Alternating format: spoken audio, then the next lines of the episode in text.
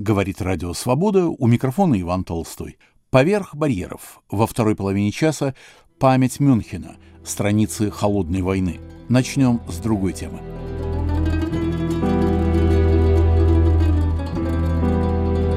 «Князь тьмы». Сперва цитата. «Кому принадлежал пароход «Иртыш», кто стоял во главе, кто организовывал перевозку русских беженцев за границу, я не знал, как и сейчас не знаю.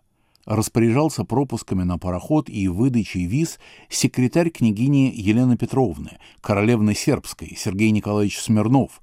Между тем на самом пароходе начальственную роль играли англичане. Гордые, надменные, высокомерные, относившиеся к русским беженцам с нескрываемым презрением. По-видимому, Иртыш был грузовым пароходом, хотя и имел несколько отдельных кают на палубе, занятых частью платными пассажирами, частью пароходным начальством. Среди этих привилегированных пассажиров, конечно, не было ни одного русского. Для несчастных русских беженцев были отведены два больших трюма на противоположных концах парохода, служившие складочным местом для перевозки грузов – Трюмы эти были переполнены до крайней степени и разделены наподобие шатров бесчисленными перегородками из одеял, простынь и платков, на которых были приколоты бумажки с именами владельцев. Не было буквально ни одного свободного угла, ни даже места, куда можно было поставить чемодан. По-видимому, места брались с боя, и большинство беженцев уже в течение нескольких дней жило в трюме, ожидая со дня на день отхода парохода. После долгих поисков я случайно отыскал свободный угол и вынужден был занять его, хотя и понял, почему он оставался незанятым. На полу стояла лужа воды, и ни стоять, ни сидеть там было невозможно. Каково же было мое удивление, когда через некоторое время в этот угол явились архиепископы Евлогий и Георгий, епископы Гавриил, Митрофан и Аполлинарий, последний в сопровождении 15-20 монахов, направлявшиеся на Афон — архимандрит Александр и другие. Так как другого места не было, те взяли и разместились в моем углу, и только свита архиепископа Аполлинария ушла искать себе другое место. Осмотревшись вокруг себя, я увидел суетившегося Кривошеина, бывшего министра земледелия и землеустройства, перевозившего свою семью в Сербию, а затем, когда трюмы заполнились и пароход тронулся, стали показываться и прятавшиеся до ныне беженцы, не умевшие скрывать своего смущения при встрече друг с другом. 16-29 по другому стилю января 20 года в полдень пароход «Иртыш» грузно отошел от пристани. И только тогда все мы, пассажиры, с большой тревогой заметили, насколько пароход перегружен, насколько чрезмерно переполнен пассажирами и глубоко сидел в воде. Казалось, что малейшее неосторожное движение повлечет за собою катастрофу, и пароход пойдет ко дну. Вскоре началась проверка паспортов, производимая пароходным начальством, среди которого оказалось много английских офицеров. Эти последние были не только грубы, но и дерзкие и относились к беженцам с крайним пренебрежением, не проявляя ни вежливости, ни воспитанности. Они точно умышленно желали подчеркнуть, что мы сами виноваты в наших бедствиях и испытаниях, и что эти последние являются совершенно естественными для малокультурных и нецивилизованных людей, каковыми они считали русских. Они разговаривали повышенным тоном именно так, как разговаривают нецивилизованные, заносчивые и высокомерные люди со своими подчиненными, и эти разговоры производили впечатление допросов в грубой и обидной форме. Сидя в столовой за завтраком, они вызывали нас по очереди, долго допрашивали и, сделав пометки на паспорте, отпускали, вызывая следующего. Длинные очереди оборванных и полуголодных русских беженцев, питавшихся только сухим хлебом, толпились у дверей столовой, где на обеденном столе стояли недопитые бутылки вина, вазы с фруктами, кофе и ликеры. Мы впервые почувствовали себя беженцами, жалкими, ничтожными, бесправными людьми, и как невелико было наше возмущение наглостью англичан — во власти которых мы находились, но мы сознавали, что всякие протесты были бесполезны, а взывать к их благородству было бесцельно. Они не только цинично третировали нас как бесправных людей, над которыми могли безнаказанно глумиться, но и были уверены в своих личных преимуществах, как представителей первой нации в мире. Такова была наша первая встреча с культурными европейцами. Что же будет дальше, думали мы. А впереди нас ожидали еще горшие испытания, еще большие удары. Я всматривался в своих спутников, точно желая угадать, о чем они думают, к чему стремятся, на что надеются и отдают ли себе отчет в той катастрофе, жертвою которой они стали. Но мои наблюдения только еще более угнетали меня. Я слышал веселый говор, песни, игру на гитарах и балалайках, смех, рукоплескание, словом, все то, что было свойственно увеселительной прогулки на пикник, но что совершенно не вязалось с настроением мыслящих людей, учитывавших размеры катастрофы и понимавших ее значение.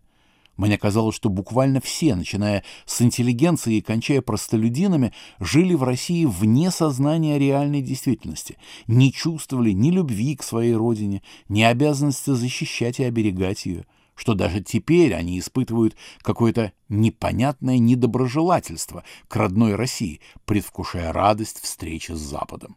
«Куда же и зачем мы едем?» – мысленно спрашивал я себя, боясь признаться, что едем на посмешище злорадствующей Европы, чтобы бесславно умереть на чужбине. Thank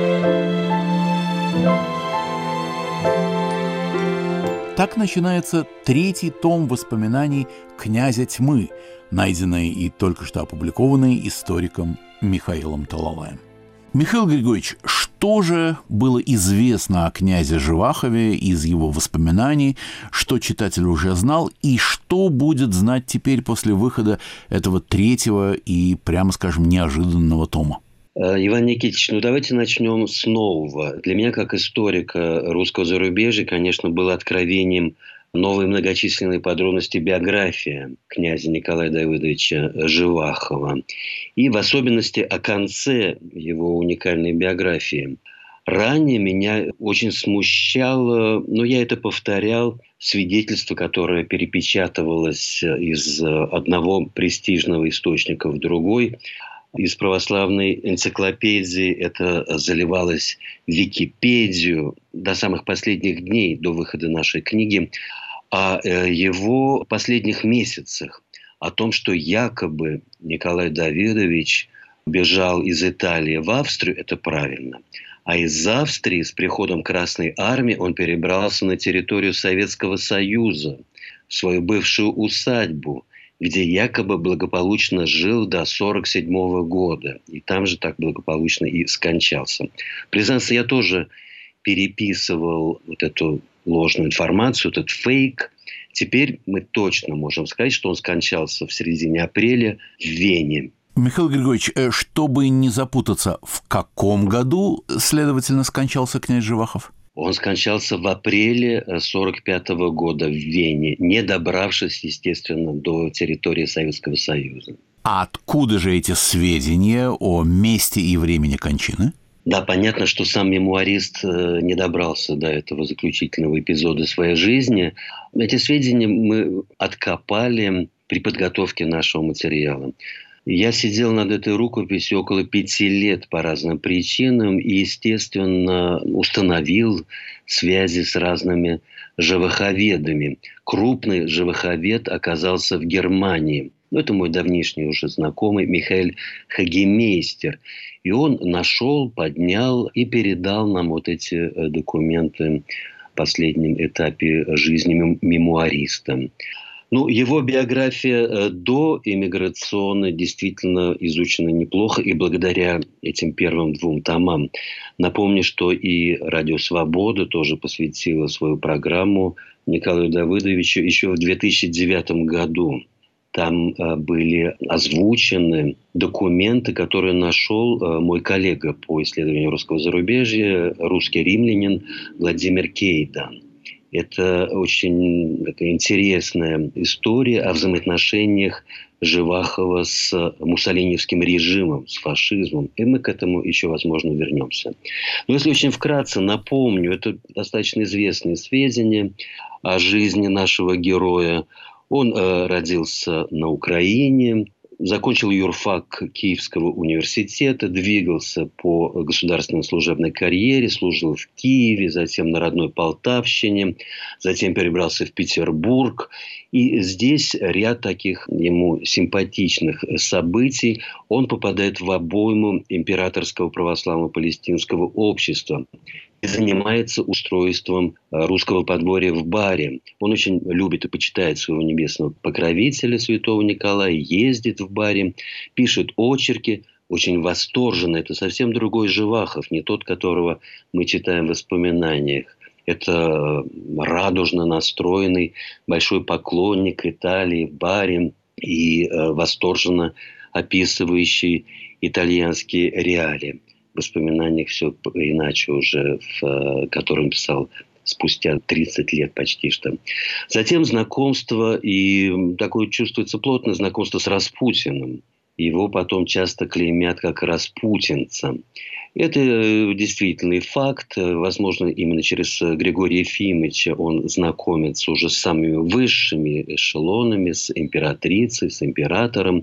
И, наконец, в 16 году, во время Первой мировой войны, апогей его служебной карьере, он становится товарищем оберпрокурора Святейшего Синода. Собственно, его записки, воспоминания именно так и озаглавлены. То есть он зам министра по делам вероисповеданий, можно так определить эту должность. Но на этой должности он пробовал всего лишь полгода. Февральская революция. Его даже арестовывают, как вот такого крайнего распутинца. Но всего лишь несколько дней он сидит под арестом, отпускают э, без каких-либо обвинений. Он уезжает на юг России, на Украину. И затем в 20 году отплывает на легендарном пароходе «Иртыш», через Черное море на юг. И на этом заканчиваются первые два тома.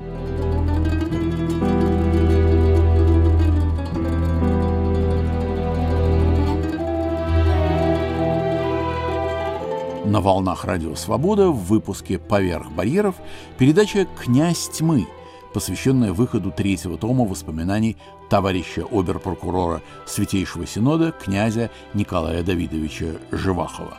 Книга, выпущенная издательством «Индрик», называется «Новая жизнь за границей».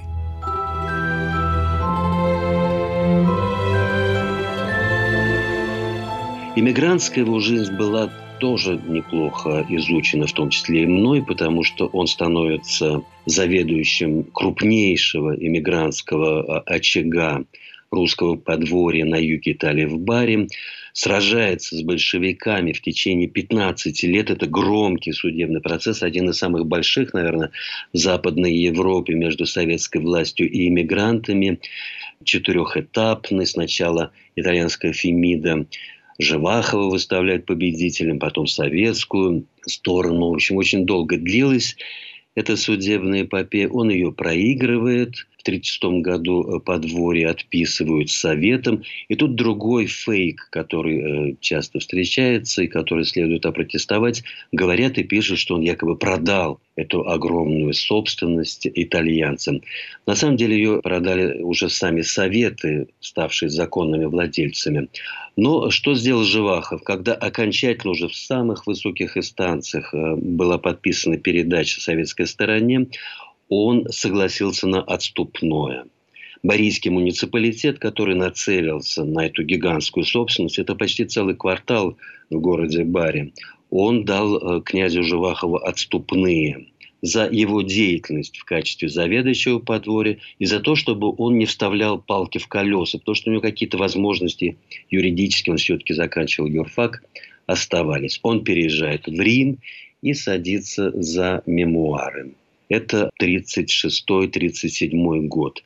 И он не раз в эмигрантской печати э, говорил о том, что он написал историю борьбы с большевиками. Такой очень вкусный сюжет, вкусное название «Моя борьба с большевиками». Просто уже даже такое название циркулировало, и поэтому, когда я искал рукопись, я ждал именно мою борьбу с большевиками.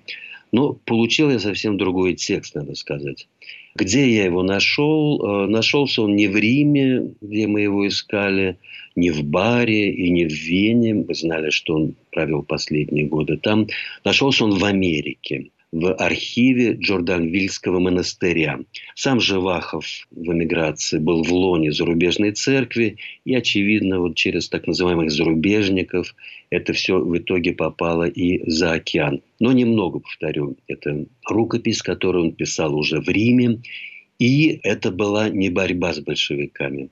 Сам князь в начале вот этого тома, мною опубликованного, пишет, что когда он сел за приведение в порядок своих мемуаров, он э, решил не только описать борьбу с большевиками, но и вообще дать обширный прочий материал, отражавший жизнь подворья вообще. Потому что, тут я цитирую мемуариста, оно являлось центром сосредотачивавшим на себе внимание русских людей, отражал не только свою внутреннюю жизнь, но и настроение русских людей и отражала даже жизнь всего русского беженства в описываемый период времени.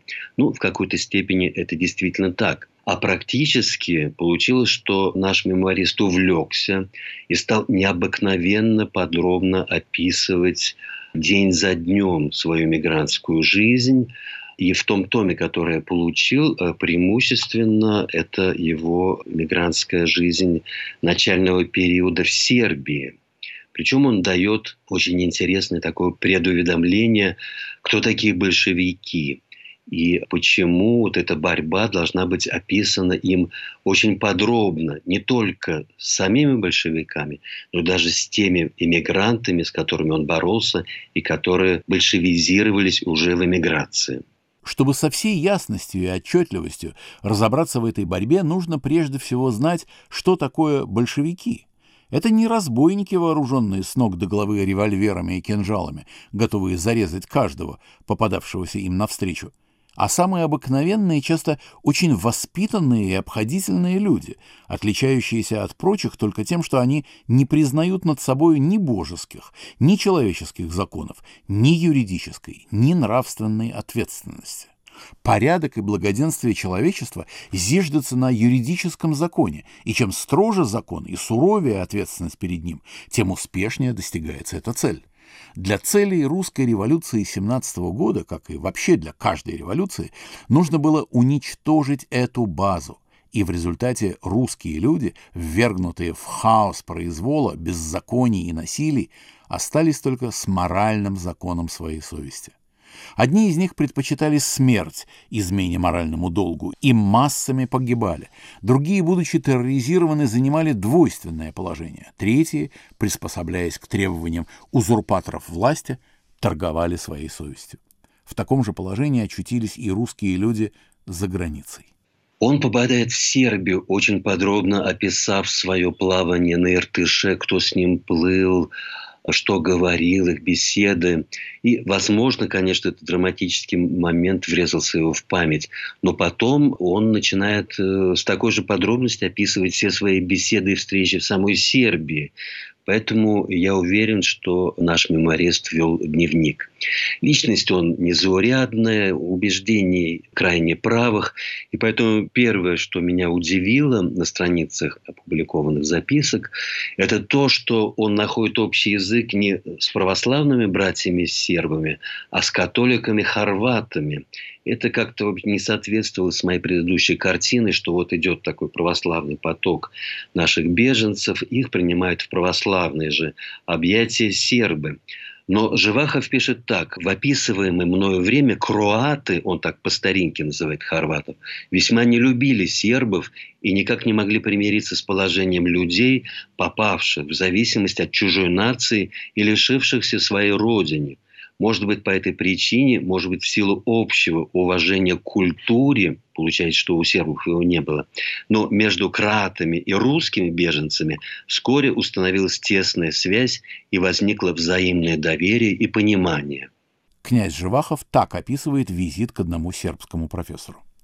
Вот у меня Горький, Герцен, Леонид Андреев. Это мои любимые писатели, продолжал профессор, снимая книги с полок, стоявшей в комнате этажерки, и показывая их нам. Я не сдержался и сказал ему, этих писателей у нас в России не читают и даже не считают за писателей. Это коммерсанты, клеветавшие на Россию и не знавшие ее. Это притом озлобленные люди, мстившие России, ее не любившие. Напрасно вы так думаете, вспыхнул профессор. Правды, конечно, никто не любит, но эти писатели предрекали будущее России, а их никто не хотел слушать.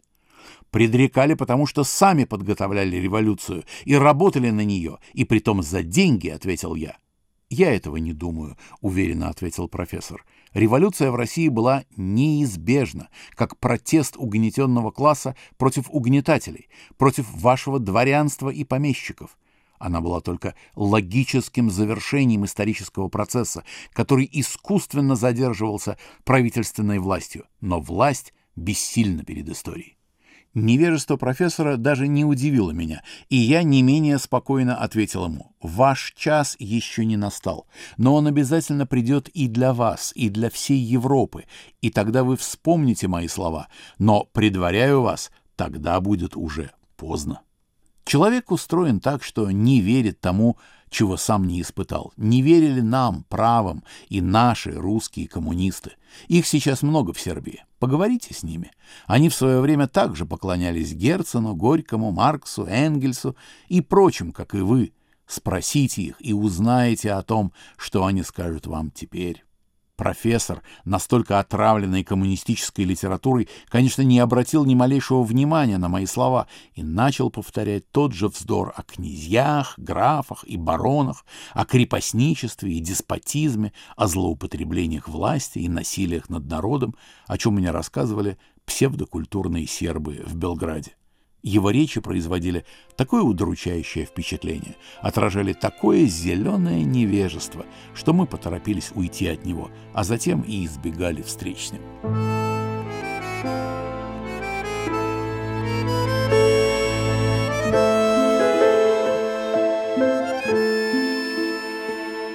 Я напомню, что на волнах Радио Свобода в выпуске «Поверх барьеров» передача «Князь тьмы» посвященная выходу третьего тома воспоминаний товарища обер-прокурора Святейшего Синода князя Николая Давидовича Живахова. Книга, выпущенная издательством «Индрик», называется «Новая жизнь за границей».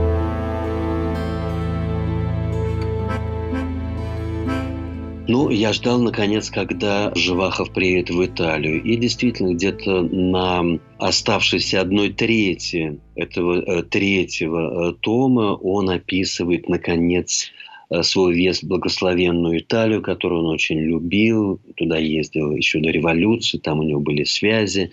Я думаю, что он неплохо говорил по-итальянски. И вот как он описывает свой въезд в Италию – по суше, через Северную Адриатику и через Венецию. Трудно передать, что я испытал, приехав в Венецию, куда ездил каждый год по пути из Петербурга в Бари и где был в последний раз в 2014 году. Никогда еще прелестная Венеция не казалась мне более дорогою и родною, чем в этот раз, когда позади было столько кошмарных переживаний, когда самый факт своего пребывания в ней казался мне каким-то волшебным сном — Медленно и плавно покачивалась гондола по знакомым каналам, то прячась под мостиками, то прижимаясь к стенам домов при встрече с другими гондолами, то выезжая на простор навстречу знакомым местам, воскресавшим былые воспоминания, разворачивавшим давно забытые страницы лучшей поры моей жизни. Но стоило мне только на миг забыться, как сознание прорезывалось острой болью при одном воспоминании о сестре и брате. Где они? Что с ними несчастными, заброшенными, одинокими? И эти мысли возвращали меня в ту страшную сферу кошмарных ужасов жизни, в которых они жили и из которых меня выхватила рука провидения. Эти мысли точно караулили меня и не позволяли мне забыться настолько, чтобы чувствовать радость своих ощущений и наслаждаться ими. Образы брата и сестер безотлучно стояли перед моими глазами и точно упрекали меня за эти радости коих они были лишены и какими я пользовался. Да, вот здесь возникает образ брата. Это очень, очень важный для Живахова мотив, потому что у него был брат-близнец. Они оба выросли в какой-то особой мистической атмосфере, потому что и сам мемуарист хотел стать монахом, но его отговорили.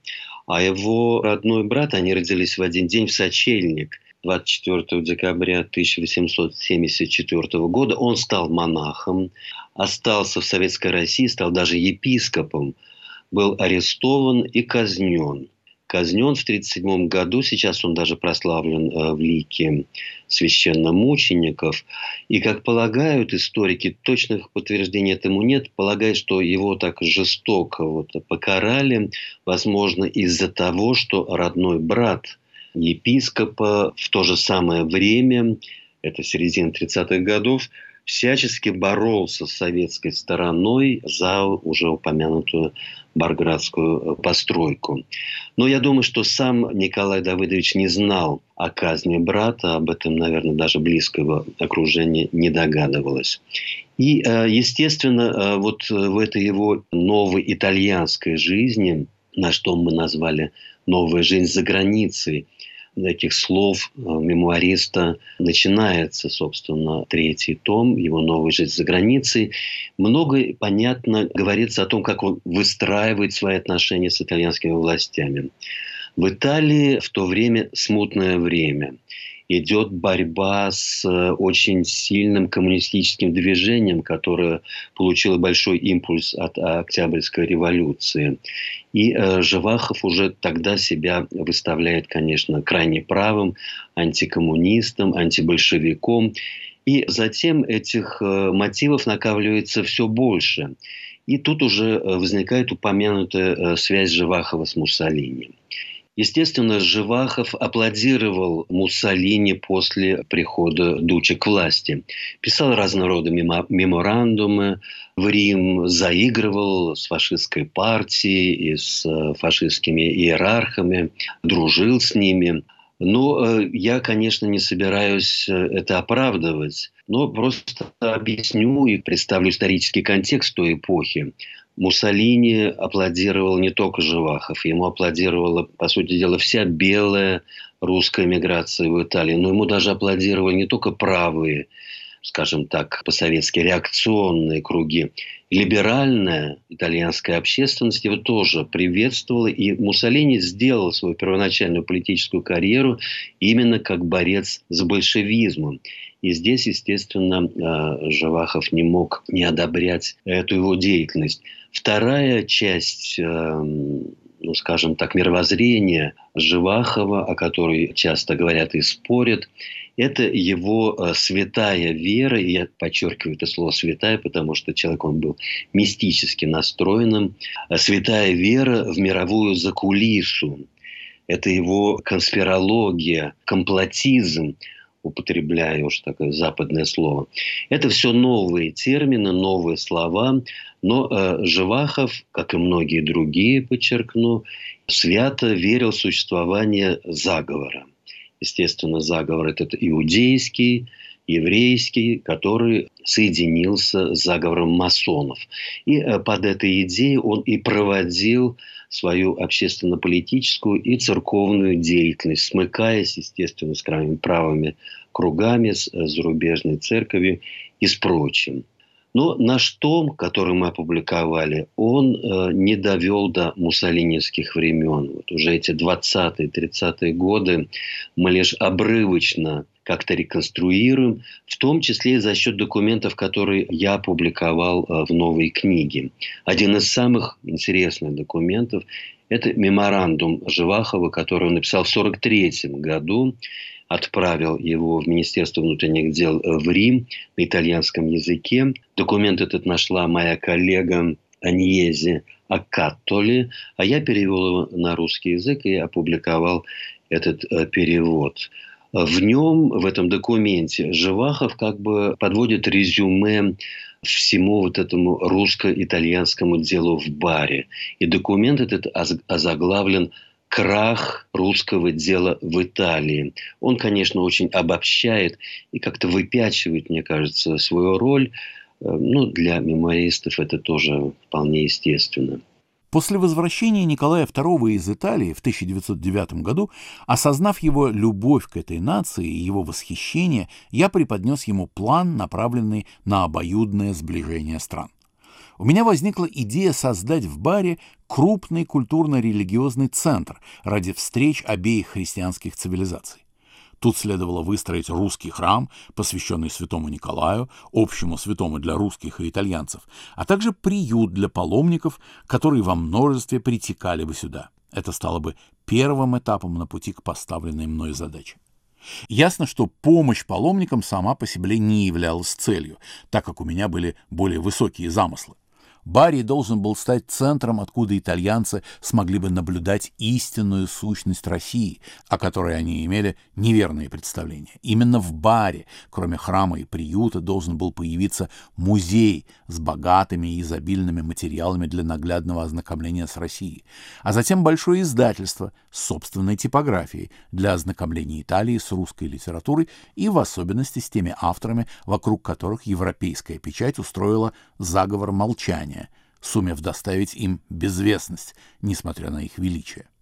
В баре впервые должны были начаться исследования по православию, и не с целью полемики или пропаганды, это никогда не было свойственно царской России, а исключительно ради сближения двух великих, восточной и западной, ветвей единой христианской церкви. Вкратце, Барри должен был стать мостом между Италией и Россией, между католичеством и православием, что могло бы привести не только к политическому сближению, но и более к духовному единению двух народов, к союзу двух близких церквей. Благодатное географическое положение Бари предопределяло блестящие возможности в области культурных отношений с Востоком. Царь горячо поддержал мой проект. Когда он пишет этот меморандум, конечно, э, ему, как человеку пожившему, видевшему Первую мировую войну, был ясен исход Второй мировой войны. Он в 1943 году, живя в Риме, союзники уже высадились на Сицилии и наступают на Рим.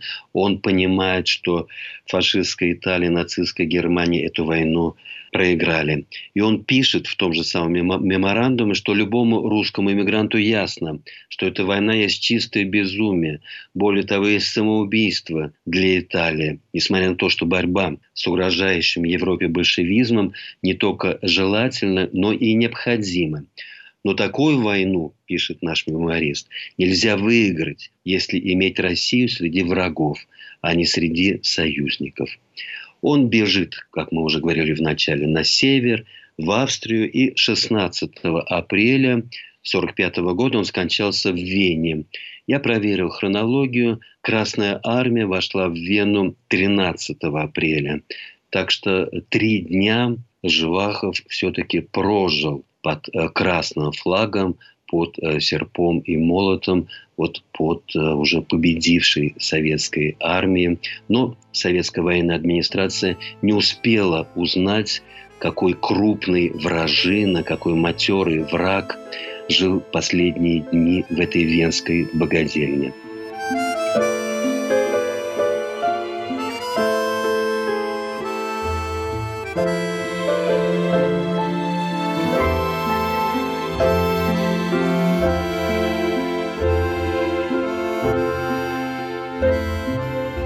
И на этом мы заканчиваем передачу «Князь тьмы», посвященную выходу в издательстве «Индрик» третьего тома воспоминаний Николая Живахова, найденного Михаилом Талалаем. В новую книгу включены также материалы из архива Палестинского общества, относящиеся к Италии и к Живахову, и опубликованные Маргаритой Бирюковой.